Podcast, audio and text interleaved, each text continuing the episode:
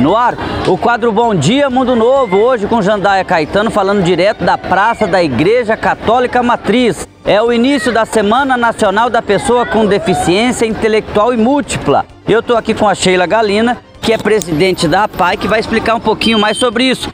Começa com a passeata nessa segunda. Bom dia, Jandaia. Bom dia a todos os ouvintes. Sim, começa a passeata hoje, é do dia 21 ao 28. Todos os dias a gente tem algum evento, né, alguma é, comemoração com as crianças. Nós vamos ter é, intercâmbios com a Pai de Eldorado, com outras escolas. Então vai ser uma semana bem, bem agitada e, e de bastante conscientização.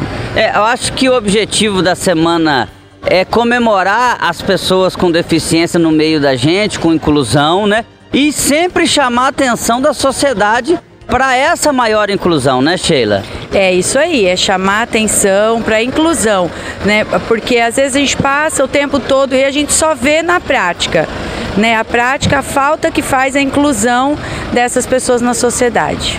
Muito bem. A PAI continua lá com o seu centro de educação Raio de Luz, né? Com a sua escola, com o atendimento de segunda a sexta. E essa semana é uma semana de júbilo para a entidade. De muito trabalho, mas de júbilo, né? Ah, muito trabalho, mas de um efeito assim maravilhoso. A gente vê dos outros anos, né?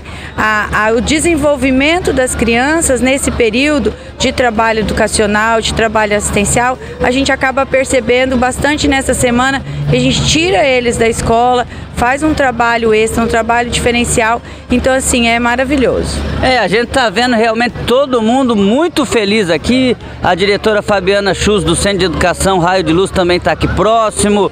Pais, profissionais de educação, a imprensa aqui também presente, Luciano Correia, da TV Liberal News está aqui. Enfim, momento de alegria para a comunidade da APAI. Ficamos por aqui. Esse foi o Bom Dia Mundo Novo. A gente volta amanhã.